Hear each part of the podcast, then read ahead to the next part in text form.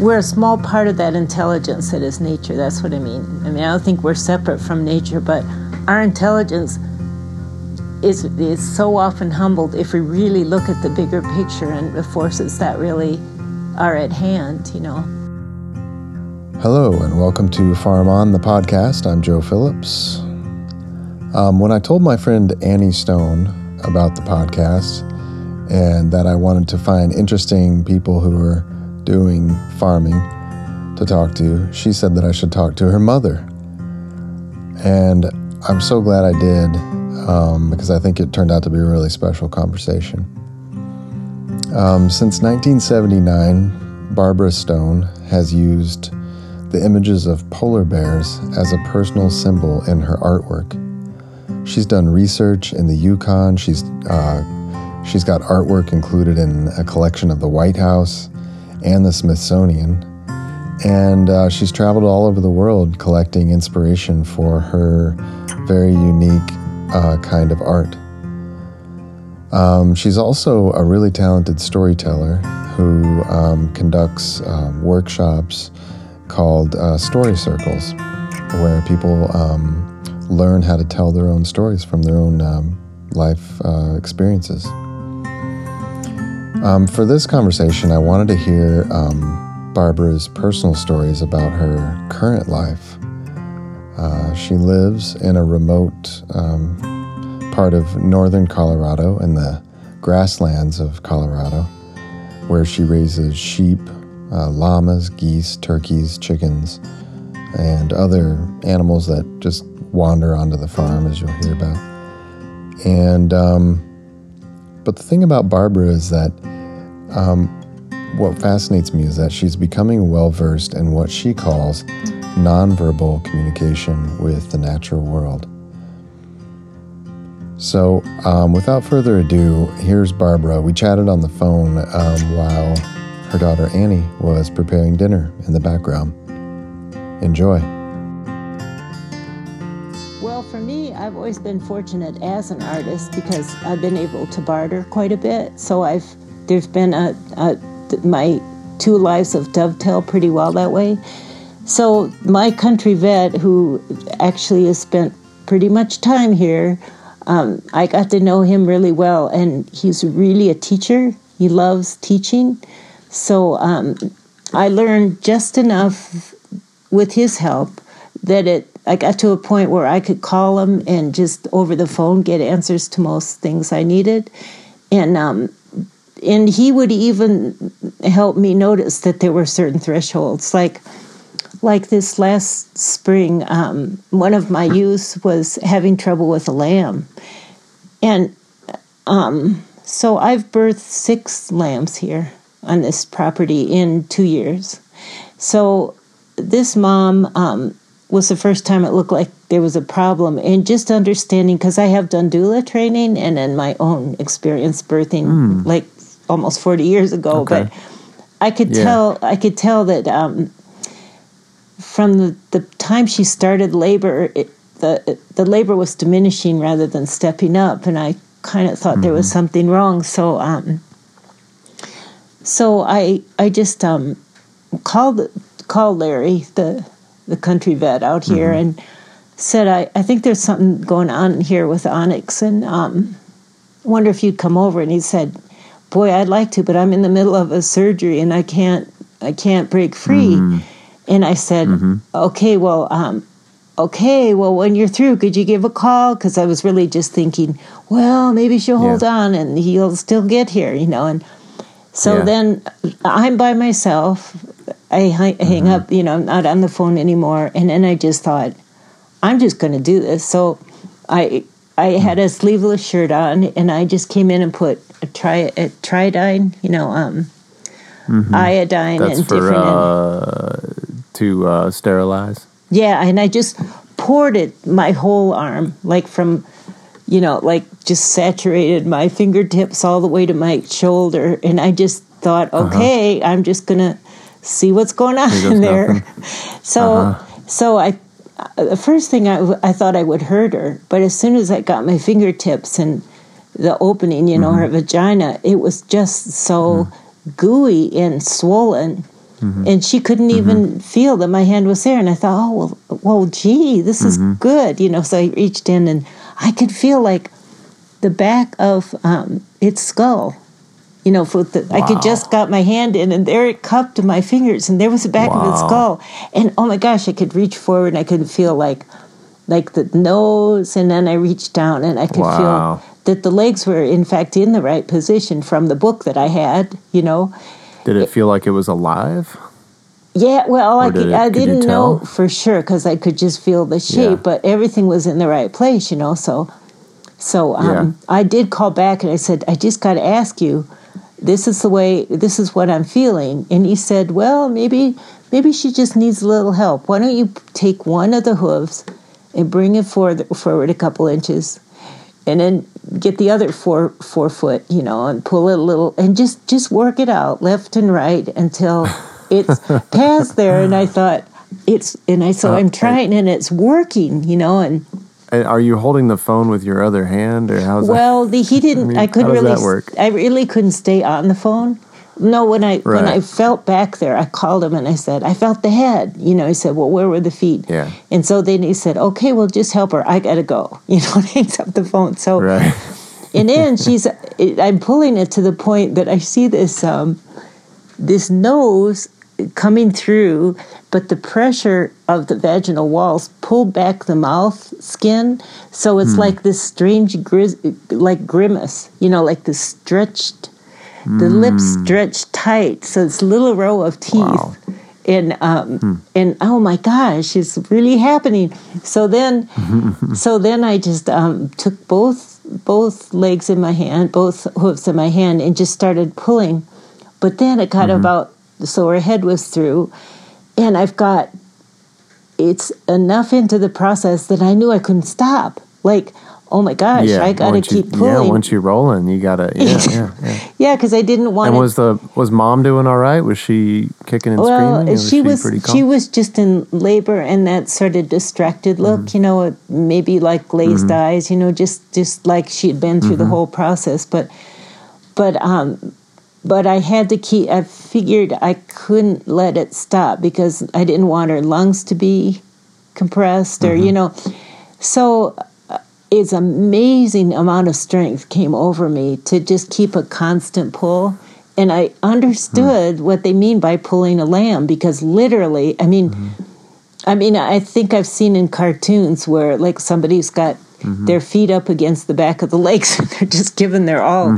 I was surprised how much Yeah. yeah, how much um, strength I had to sustain in order to do this gentle pull, and then and then it was out, and then everything fell into perfect order. So I just stood back and watched it, and um, the other. What do you mean it fell into perfect order? Well, like the the lamb was down for a while, and um, well, let's see. Yeah, it was down on the ground, and then it just seemed to right away um, pull itself up, so it's standing, and then and then the mother, and then the mother stepped in, started to lick it, and she walked in a certain like a half circle, and in the process of her movement and her head turning, she nudged it right away towards the nipple, and you know That's I thought. amazing.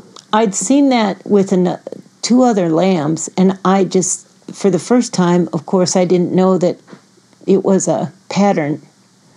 It was an hmm. instinctual reaction. I thought it was just kind of random that the that the lamb got up there, but the hmm. same steps that the other ones took, like, like Oh, this really? magical movement. The way they walked around like that. yeah, like the same step. I bet if you, I bet if I'd taken a video of each time it happened, Mm-hmm. it, it it would have been the movement. The movement would have been Wow. consistent, either even though the ewes changed. Do you know what I mean? Like something so deep Mm-hmm. Some in nature. instinct. Yeah. And then um and then she cleaned it and um I took it and weighed it. It was nine pounds and I, I called the so I call called the vet. He said check back in later, you know. So I called and I said, Nine pound girl and he said and he said, Well you've really entered a new dimension now, haven't you? Like he and I had worked Did you feel that way? yeah, it was really it was one of the most empowering things, you know, like having Mm-hmm. Annie um, was such a human perspective, even Mm-hmm. though it was like sort of mind blowing and it was Mm-hmm. one with the universe experience. It was completely positive. But me Mm-hmm. being part of the process of another birth was, um, I can't, I Yeah. just don't know the emotion, but it was so empowering. Like, wow, if I can do Yeah. this, there's a lot of things in my life I can do, you know? Well, Because isn't the- so much of it just the getting over the fear threshold? Because Yeah. um, I know, Yeah. you know, when I was talking to my wife the other night, uh, I was telling her about our goats that we have at our little farm, and uh, you know, the reason we have the goats is we want to start milking them, and to, in order to milk them, we need to breed them, and then they have Yeah. a kid, Yeah. and we have to Right. learn all about labor and um, childbirth and all the risks involved, and how kids do die occasionally. Yeah. And, um, Yeah. but we want to do it safely and we want to be well informed and you know and and she's always the great skeptic and always kind of keeps me in check when I have crazy ideas like having dairy dairy goats in the city of Chicago and Yeah. uh, she's like well who's going to be the midwife like how how do you know you're going to know how to do this and I just I mean, I just tell her I don't know that I know how to do Yeah. this. I'm learning along with everybody else. I'm learning along with the students, right. and I'm trying to learn from masters, and I'm reading and but knowing that there's always going to be some complication that I won't be prepared for. well, you know, and um, Yeah, and that, I think it's it's it's so much like everything else. It's like your intention, you know, because because um, well, I've from moving here, I've um, I've learned in kind of un, unexpected ways. Like again, I'm not. I don't usually take an academic approach. In fact. The um, Colorado State University, that's just 20 miles away, has a huge ag school and um, veterinary college, you know. And but again, I really learned best with the most direct thing, and so approach. So the first friend I can say that I actually made out here was a, a um, young Peruvian sheep herder, and so um, and, and I don't know. I just well, basically, he was twenty four seven in a little trailer with twelve hundred sheep, just um, grazing out the different cornfields of the farms around here. It's kind of typical in Colorado, and I didn't speak enough Spanish to really connect with him, but there's some kind of um, just comfort that I just watching him and understanding that that was really his whole life to just be with sheep just kind of gleaned something about um, the naturalness of of interfacing and just just making your lifestyle be aligned with um, with animals you know and Right, and I think it's well, it's funny because now um, there's so much information available. Like you can yeah right learn the you can learn the technical side of raising animals or gardening or yeah right whatever you want. Like you can watch videos for free about just on any topic that you want. But um, but yeah, like you said, I mean, unless you're spending time and and watching how things change through the seasons and yeah getting to know the behavior of things, um, you just there's no other way to learn it, right? Yeah, and it, there is there is some real gut level instinct too. Like when you just know something's not right, you know. And I've made a lot of false alarm calls to the vet, you know, where he would say, you know, you, you said that you said that this swelling was quite profound. I got to tell you, it's really not because I can't even tell which sheep you're talking about. like, you know, and um, you know what I mean. Like he he'd kind of scold me, like, you know, your your mm-hmm. thoughts and your emotions are in the way here because you know you're mm-hmm. you're you call me too quick. So so mm-hmm. now Okay. I know the things that won't wait 24 hours, like like I feel Right. really confident now that there's some things that an animal will die, like especially sheep, will die within 24 hours. But Mm-hmm. other things, if they make it 24 hours, then everything's really going to be Mm-hmm. okay. And to have faith in their process because more often than not, I really understand now that, that most things heal themselves, you know. That's true. Well, the other thing I want to ask you about too is um, early on you mentioned that we're something about the weather, and I, I Oh, can't remember exactly. Yeah, what you said. I um I well some of the biggest influencers I can see that I share with everything else that lives here. Well, one time one time I had a friend that was an astrologer and she said It is a long time ago and she said, "What do you think is the the biggest uh, the the biggest thing that affect what what do you think most affects human nature she asked me. And then i thought as an astrologer she's probably thinking you know the the sun's entrance you know and Something's in retrograde. correlation. Yeah exactly. Relationship to the planets. Yeah. but i said well what do you think leah? And she said weather. And she said Hmm. you know people people don't really notice if they're if they're a little off one day or maybe they're grumpy and they don't Mm-hmm. necessarily look at how they're being affected by weather itself you know because we have the Mm-hmm. convenience of our cars and our electric heating and all the things we can control our Mm-hmm. life but it's still the most influential thing and so at the time i just really didn't get it but living now when um like i start thinking about about winter in july because Yeah. i if i'm going to fix a fence i got to think about what's going to happen when the snow drifts against this fence or what's going to happen when the tumbleweeds blow and knock over the gate you know because the force Yeah. of the wind carrying the tumbleweeds will make a wall that literally push a fence down so okay Wow. well they're going to start happening in september so let's think about you know like like um, yeah, you've got a it- lot of work to do starting in July. yeah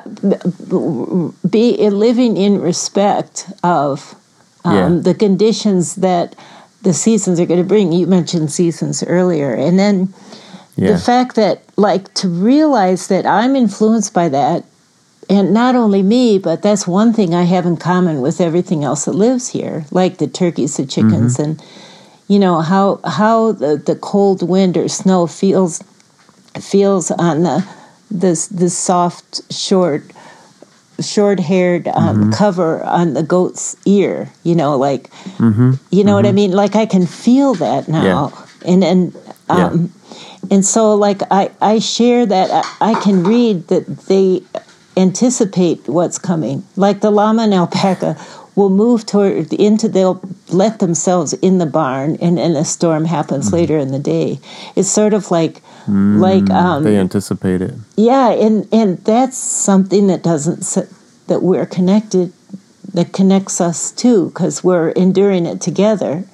And um, I think I think I've I've really um, enjoyed understanding that I can I can under I can um, um, lessen my sense of separation between things by looking for these larger forces and understanding that we share the effects of those things and um, you know what i mean rather than i think Yeah, I know. I know exactly what you mean. I, Yeah. I totally know what you mean. I mean this this winter is the first time I've had mammals through the winter, and we had a pretty nasty cold Yeah. snap a couple weeks ago where it was in the single digits and uh, pretty nasty wind chills for a few days. And I would go and check on the goats, and like you said, they they had like a little bit of frost on their tails, you know, and I started panicking, like, oh my God, they're going to have frostbite on their tails.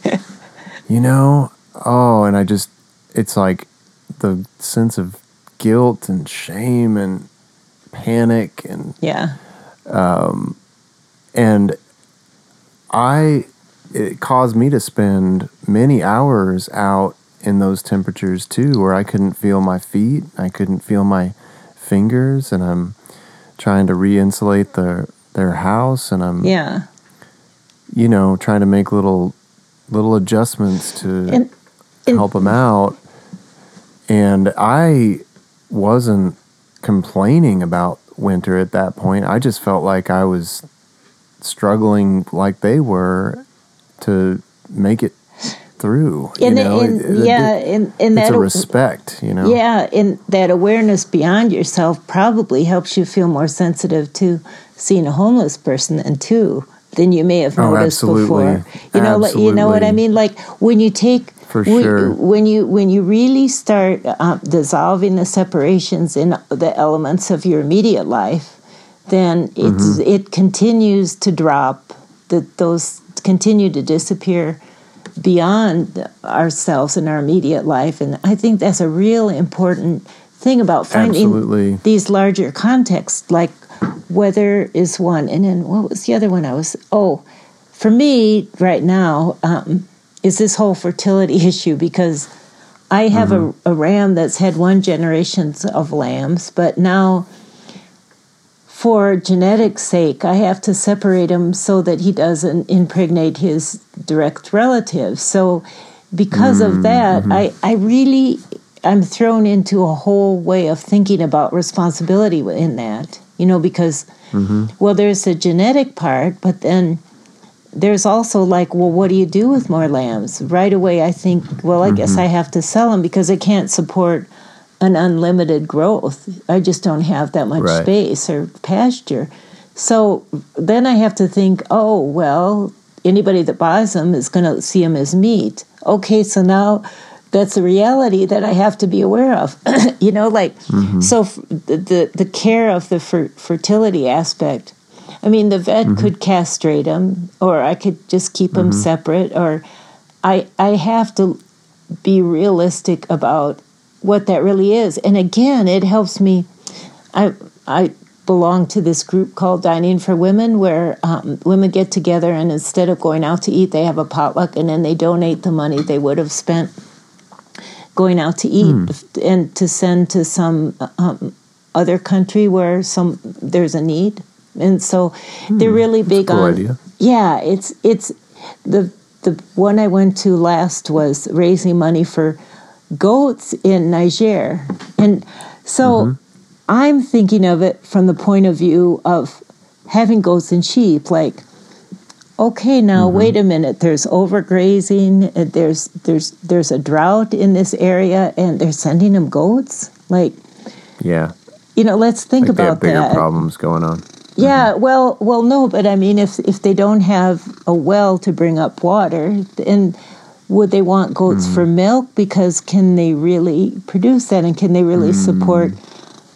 What I what I know is in this photograph of water. these people, and yeah, and here's this this picture of these people in Niger. That's kind of the pitch to have people donate that particular night for this community there, and so there's a herd mm-hmm. of of goats. Um, like in the in the distance and there's probably several hundred you know and i'm thinking you know do they really need goats because those 300 goats are going to be 900 goats in a year and a half you know like Right, right.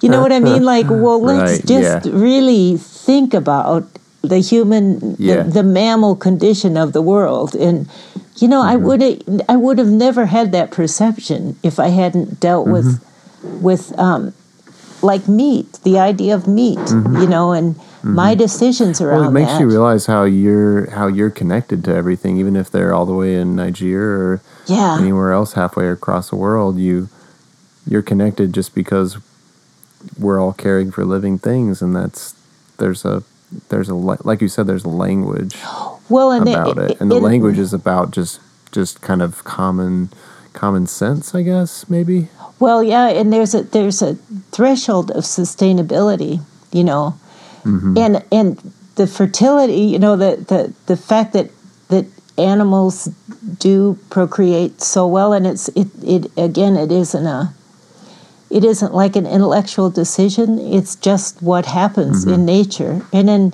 really mm-hmm. really understanding what that is you know and i mean that's that's a huge Yeah. one for me. And that's one of those bigger contexts like creativity itself creation itself you know and decisions made around that and like um, my life in relationship to that, and I mean, it's it's and everyone in the world makes decisions based on those things, and so it's a unifier. Mm. You know, it makes me feel much more part of other things because because these things I can't avoid just by thinking about something different for you know what I mean? I can't, I can't just place my no, mentality you know in another area, you know. And well, it's funny. Like as you're saying that, it's funny to me.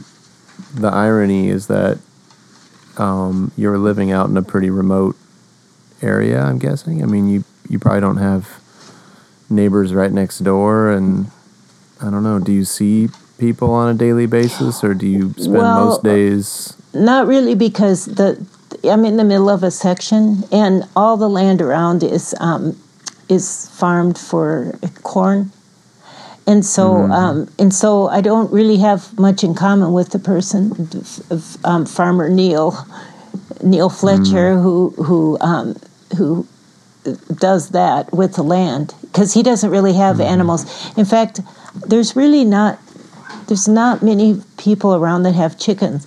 What's interesting about mm-hmm. that, though, is that um, I've um, I've learned about predatory species because they're always around because either they smell the chickens or the chicken feed. I think, and so mm-hmm. I'm kind of the hot spot. I mean, there there's the, in the trees just south of me. There's there's usually three owls that I can see that just sit and mm-hmm. watch everybody shows up like at chore time. And it might just be mm-hmm. that when the feed bag gets opened, it, it puts out an aroma or just the mm-hmm. activity mm-hmm. of the birds and all the noises.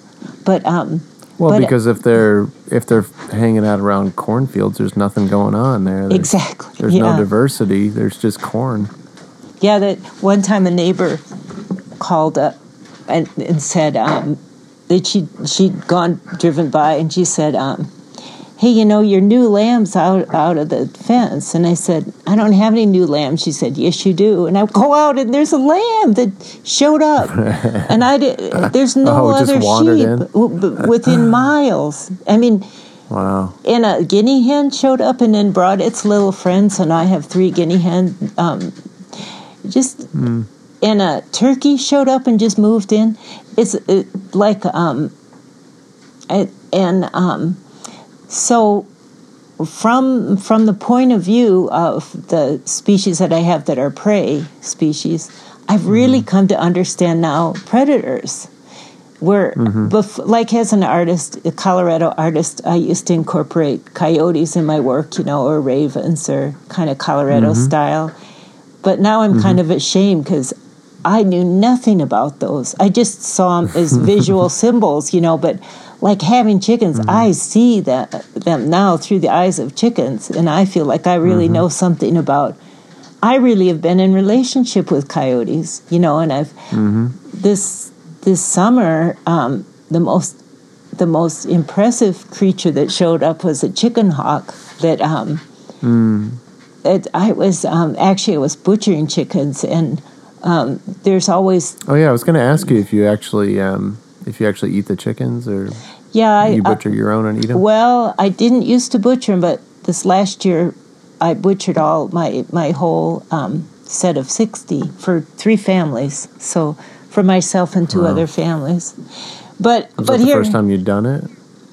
Well, I did. A f- I did. I learned how to do it because one had gotten its um, foot kind of caught, so it was kind of the mm-hmm. humane thing to do. And then mm-hmm. um, then I I bought uh, um, I think a hundred chicks to raise for meat with the idea that I mm-hmm. would um, just take them to the processor. But frankly, it was so dramatic to take them to the processor that I decided mm-hmm. I felt better about just doing it myself. And so it's mm-hmm. really it's a it's a lot of work, but at this point it's kind of streamlined. Actually, Annie I taught her, and we've had a couple of her times here devoted to, oh, to getting chickens for the freezer. But but it was so amazing with this chicken hawk. Like I think it could maybe it could smell the blood, or it might have heard the chickens squawking when I picked them up.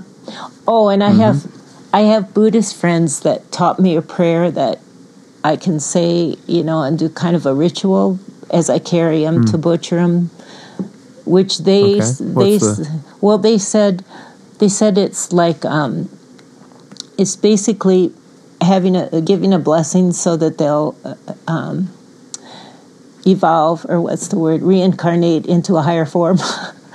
but whether I Ah. do that or uh, I did that the first time and then I kind of lost track of that because I'm not really a practicing Buddhist. But when I picked Uh-huh. each one up, I just thank it for spending its whole life with me because basically they do. I mean, from two days old, as you probably know, on. So So say, here's a question for you then, because like as a as a I'm a I'm very interested in Buddhism and I read about it a lot. I wouldn't call myself a Buddhist.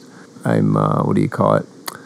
I'm uh, novitiate, novitiate, or a big fan. Yeah, yeah, Yeah. yeah. I'm a novice. Yeah, um, but uh, I've been working on this essay lately about harm because one of the big tenets is do no harm or do. It's not people say it's do no harm, but it's really more like do as little harm as possible. And I I really have a hard time reconciling that as a as a farmer, you know, because I think if you're raising food, you're you know, you're you're harming living things at some point, you know. So how do how do you reconcile that? Well, again, like the respect, the respect issue. Mm-hmm. Like, you mm. know, I've I, I've companioned several people through that kind of hospicey period I had for a few years that I mentioned that mm-hmm. kind of got me into farming, and um, I I I don't I don't really reg- regret the deaths so much. I mean, my own loss and grief is one thing, but death itself, you know, I, I had some pretty early life experiences with death um, that were that were really um, kind of ecstatic. You know, like no fear of death after this. You know, some real Okay. big um, experiences that are that aren't mysterious, but definitely took away my sense of death as being a negative or ominous thing. Hmm. You know, like I mm-hmm. think loss is one. The emotion of loss and grief is one thing, but death itself, I I um, don't have a. Hmm. In fact, hmm. that's kind of what I share with the country vet here. We had a lot of conversations about peace with that, just in observing it. But but suffering of an animal is a whole different story. You know, like Right. and Yeah. so and so I guess I guess I I do anything to prevent suffering, although that's a relative thing. I know, but um, death itself, in the in the Right. and I think I actually have a friend that was a famous Japanese photographer of kind of the premier um, bear photographer of Japan, who was a pretty good friend, and he was What's the name? Michio Hoshino, and he he Okay. was he was um, he wrote a, a book in in Japan that he believes that um, current human thought sort of misses the point about our connection to things because of our diet because the convenience of being able to buy food and especially meat makes us Um, I- ignore or avoid the fact that we're mm-hmm. part of the food chain everything is you know the prey mm-hmm. predator cycle. So he mm-hmm. wrote this book that um, that he felt that humans had really kind of lost touch because we we have the convenience with our thinking to believe that we've we're free of that that we're not really part Oh, of yeah. that everything else is but we're not and so so he he he led a um, film crew to this Kamchatka wilderness in Russia, and during that trip he was killed and eaten by a grizzly bear. So he Oh immediately my God. he immediately became a legend in Japan because he had just written a book, and then he's like such Wow. a hero because then he actually exemplifies that with his very life. And I think Wow. I think um, there's something that I was really kind of excited to hear that because mm-hmm. I I think there is a real basic truth truth to that, and I think. Mm-hmm. I think then, like sharing life experience, I don't know. I don't know. At 1st mm-hmm. it was kind of creepy to to butcher a chicken, but there's some peace I have with it now that if I'm going to eat meat at all, um, mm-hmm. I'd prefer that I had had a relationship with that and that I'd mm-hmm. understood through that that that eating of it, just like the chicken's eating of whatever it mm-hmm. eats, you know, is all somehow fits in that cycle, and that I'm not immune to how that. we, you know, and it changes your whole understanding of of consumption and yeah. And uh, what to do with the flesh. You know, I know it makes you, you be do. smart. Yeah, yeah, exactly. yeah, Like just just dealing with um, the remains is just everything Mm-hmm. becomes a, a, a decision of responsibility. You know, and if you never go Oh God, I down that, if you never go down that road, it's easier to just stay in your head and rationalize so many things Mm-hmm. about life. You know, like Well, I mean, I, I I teach children who I think are very worldly, um, thoughtful, intelligent children, and they still ask me about the one chicken that we butchered at school, oh, huh? and at, they want to know all the details about it, like all the the nitty gritty, like how sharp was the knife and Really? where did you cut Huh. it and yeah and the younger the children the more detail they want it seems Huh. um but i still am surprised by how many kids just don't make the connection between that and their chicken sandwich that yeah, they get at right. wherever or you know their chicken breast that they get at whole foods they just don't make that connection Well, you but know, in, but- and it's it's so much about marketing and commercialism and Oh, yeah. capitalism, you know. Because I have these friends who have these two little girls, and and so the mom will always say, "Do you want a juice box?" And it's like, like, whoa, Right. you're gonna they're gonna eat the box, or what do you mean? Are we talking about the box? Are we talking about the juice? Are we talking about the food it came from? Or are we talking about nutrition? Are we talking about they're thirsty? Or but all she says Yeah. is, "Do you want a juice box?" She doesn't relate it to their Yeah. to their bodies or to nutrition or you know. Yeah. I, I, and it's just Or how many again, laboratories made the chemicals Yeah. that are in that juice box? is the box recyclable or you know you know I just get a kick out of again um, linguist uh, the the just the Yeah. semantics of everything and how it how it forms our thinking about these natural processes you know or but now now that then just to there's one thing I'd like to tell you about that I think is um, Sure. been really interesting to me, and that's communication between the different species and myself and them. That I think is probably the underlying purpose in what I'm doing is just really to understand nonverbal communication and and um, Okay. and I I think that's kind of a longing that people might have when they when they want to work with the land and um, you know like like you said the surprises with plants as well as birds and mammals because um, I've I've been completely humbled to use your word earlier too um, when I've really seen the profound communication that happens so subtly between well my favorite are sheep. Um, I mm-hmm. mean just just beyond human expression mm-hmm. you know? And I, I mm-hmm. think I think it's really good as a human to be humbled in this thinking that we're sort of at the top and maybe this idea that we're the what's the word the caretakers?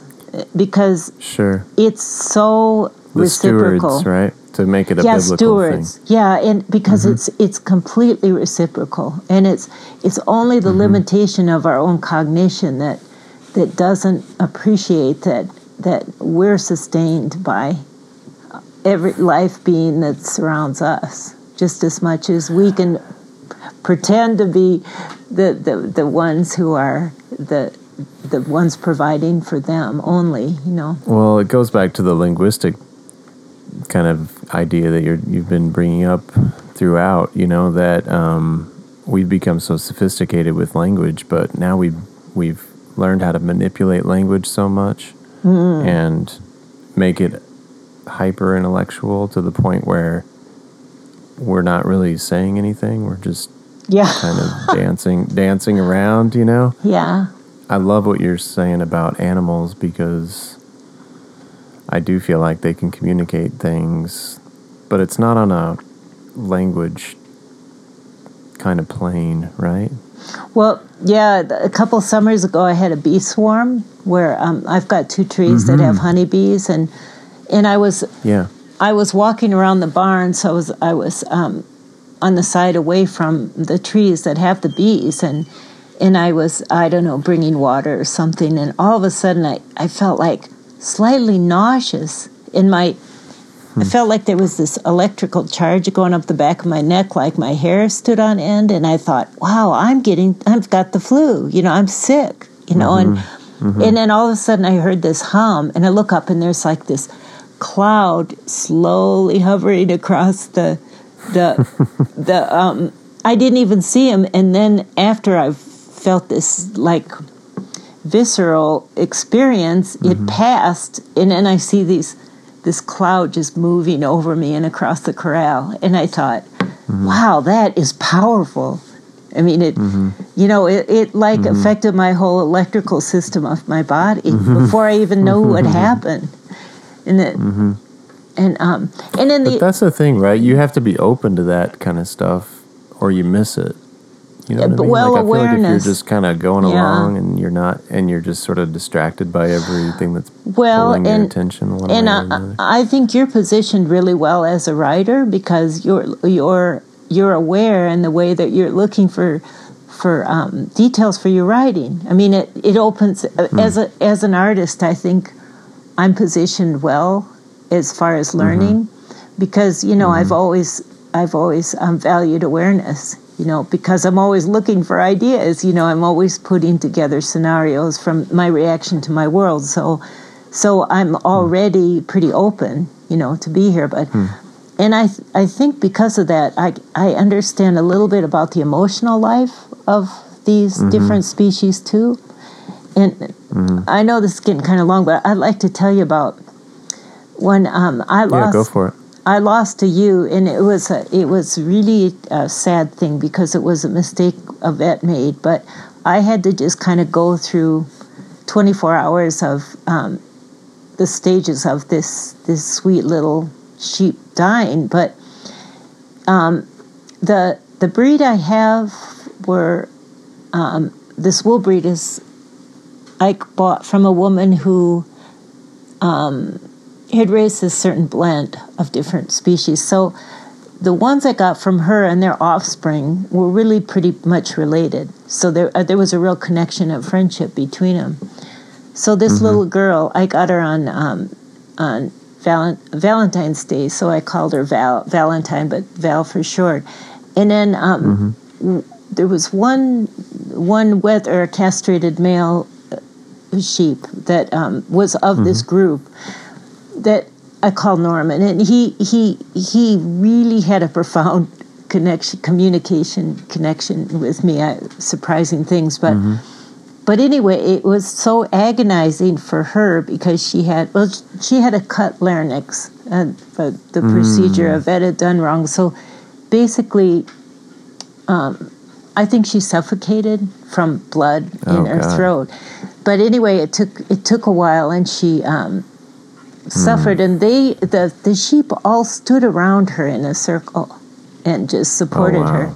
And so so um, they just hung with her, Mm-hmm. you know, and and I would, you know, do you know do research, call other vets, do everything, you know, kind of deal with it, call the one that had made the mistake, and he was kind of in denial about it. And so I was doing everything I could in this kind of hovering human kind of um, chaotic mm-hmm. um, sadness, you know. But there was mm-hmm. really mm-hmm. nothing to do. Finally, what happened? She she aspirated. She she like kind of a coughing s- mm. reaction was so strong that some of her stomach fluids got into her lungs and then and then she immediately died from that so so she she lay there and, and they just stayed with her. And the same kind of mm-hmm. circular thing around them. And so it was about 10.30 at night that a friend could come with a pickup and we decided he had a knew someone who had a lot of land that he wanted to just kind of put her out like where she would be mm-hmm. undisturbed or taken by coyotes or whatever. So mm-hmm. Here we were in the moonlight putting her into the pickup dealing with her wool and just sort of going through the sad reality of what mm-hmm. was going on to dispose of her which is which is another big issue. I'm sure it is really for you because there's at least rendering systems here. I mean well, yeah. I mean, in the city, yeah. I mean, there's the thing is, no one does this stuff here. Yeah. In the city, so you're always you're always just in creating it out of nothing. Yeah. really. well, or driving a really long distance. yeah. Well, so you know that that was that the one one thing was the death for 24 hour mm-hmm. period, but then dealing with the carcass legally was a whole mm-hmm. other issue that started as soon as she died. So, well, anyway, the friend kind of helped me take care of that and. And um, I said I wanted to ride out and see where she was going to be, and so I we went through the whole process. I got back about eleven thirty midnight, and I and I walked walked to the side of the fence, and I said, uh, "Norman, I'm so sorry," because he was close, most closely related to her, and he looked at the last place where she laid, like this is the other sheep. Yeah, the one that was alive. And I said, Norman, Wow. I'm so sorry. It was it was really late, like the middle of the night. The moon Yeah. was up, and I just walked over. I just went to the side of the fence. Yeah. I said, I'm so sorry, Norman. And he looked at where she had been, Yeah. like, like, oh, Yeah. I know who you're talking about, Val, right? Right. You know?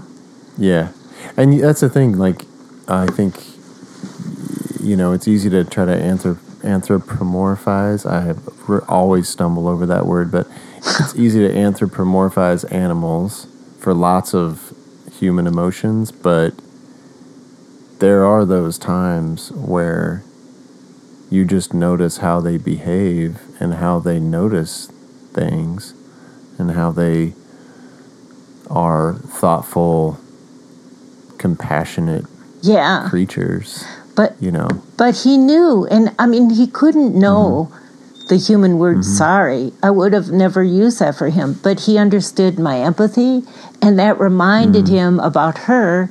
And, and he looked, he tu- turned his head full away over in the direction where they had stood and where she had laid. And I, I knew, I knew he knew. I knew he knew that I was recognizing that they were grieving because they'd lost their friend, you mm-hmm. know. Mm-hmm. Just mm-hmm. things like that just com- completely, completely uh, impressed me, you know, that why would I think it wouldn't be that way? You know what I mean? Where where did I ever get the human idea that that they, they they're even more so for all we know, you know? That's what that's what fascinates me about talking to people like you and and just learning more about this whole weird little world is that um, I just I feel like I'm learning how to be more human in the process. You Yeah. know, how to be more yeah. how to be more kind and, Yeah, and exactly. listen listen more, you know. Yeah. So Yeah. but I really appreciate your time. Yeah, Annie's And still waiting for dinner here. we Oh no. we no, that's okay. Poor Annie. No, no, I think she's she's sitting there smiling, so I think she's okay with it. But Good.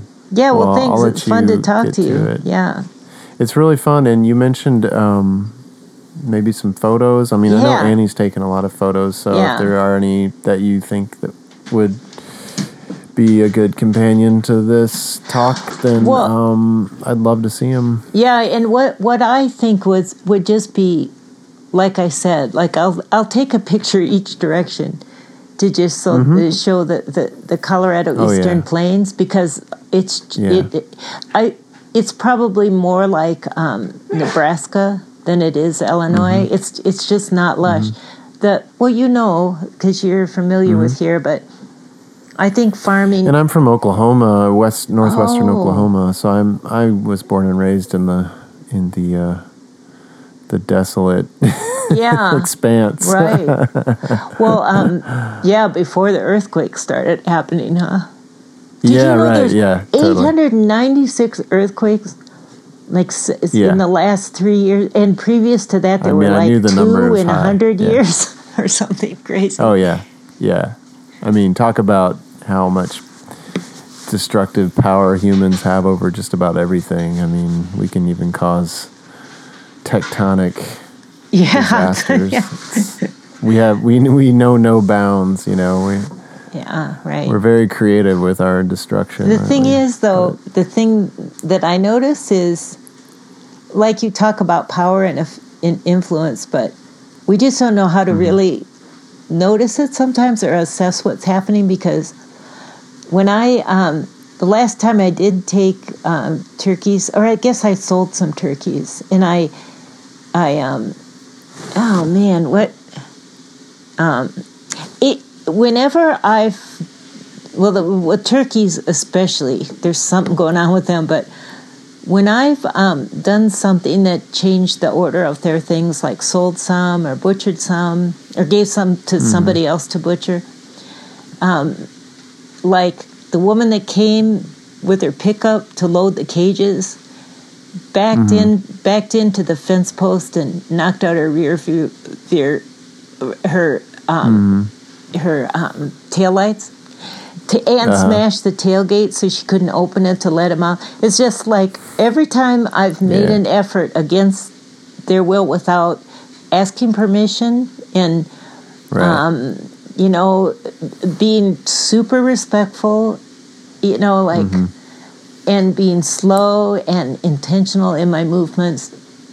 I, I got a little fracture in my in my um, collarbone one time just simply moving some and I, I just I just looked at my helper and I said oh I should have talked to him first.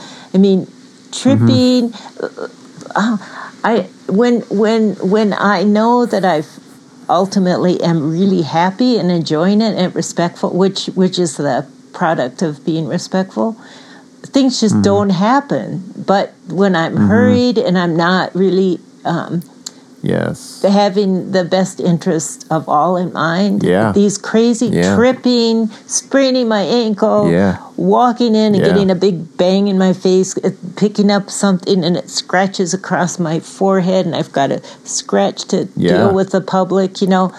I've it's You're not being so mindful, right? clear. Well, yeah, but it's it's almost like um, those forces are immediate, you know, with nature. Sure. You know, just Yeah.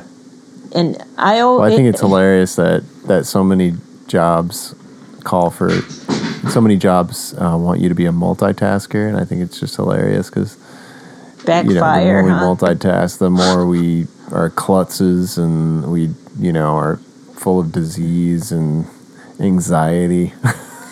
Well, yeah, and you can't be intentional. You don't even know why you're doing what you're doing if it's you're so automatic that rushing is the the, the purpose, not Yeah. not actually. Always thinking about something else. Yeah. So, um, but I Yeah. think, but I think, like, I think nature really does. Uh, we don't know how to notice it sometimes, but but I always think if I really respect everything that lives here, including the predators and the rest of nature, then um, hmm. then when there's a tornado that comes through eastern Colorado, it's just not going to hit my house. Like, you know what I mean? like, there's bigger forces mm-hmm. that that um, mm-hmm. we think we understand, but our minds are really so mm-hmm. small in the in the intelligence that lives in nature, or that that we're we're a small part of that intelligence that is nature. That's what I mean. I mean, I don't think we're separate from nature, but our intelligence is is so often humbled if we really look at the bigger picture and the forces that really are at hand. You know. Oh, I mean, the more you do this work, the more you realize you don't know anything about Yeah. anything. You're just Right. you just you're just reckoning with it constantly. Yeah, right. well, Well, I know that something is shifted in me talking to you, and I hope that when people hear this, that oh, something shifts in them too. How's that for like wrapping it up? like crazy people are out there living in the woods. No, no, I'm just kidding. They're actually really God. alive out there. But anyway, Take right. care, Barbara. Yeah, thanks, Joe. Good to talk to you. you too. Bye bye. To hear more episodes featuring interviews with agriculturists, artists, and activists on the front lines of the food movement, and to read my essays on everything from zucchini to Zen, visit dharmaonthefarm.com. Until next time, farm on.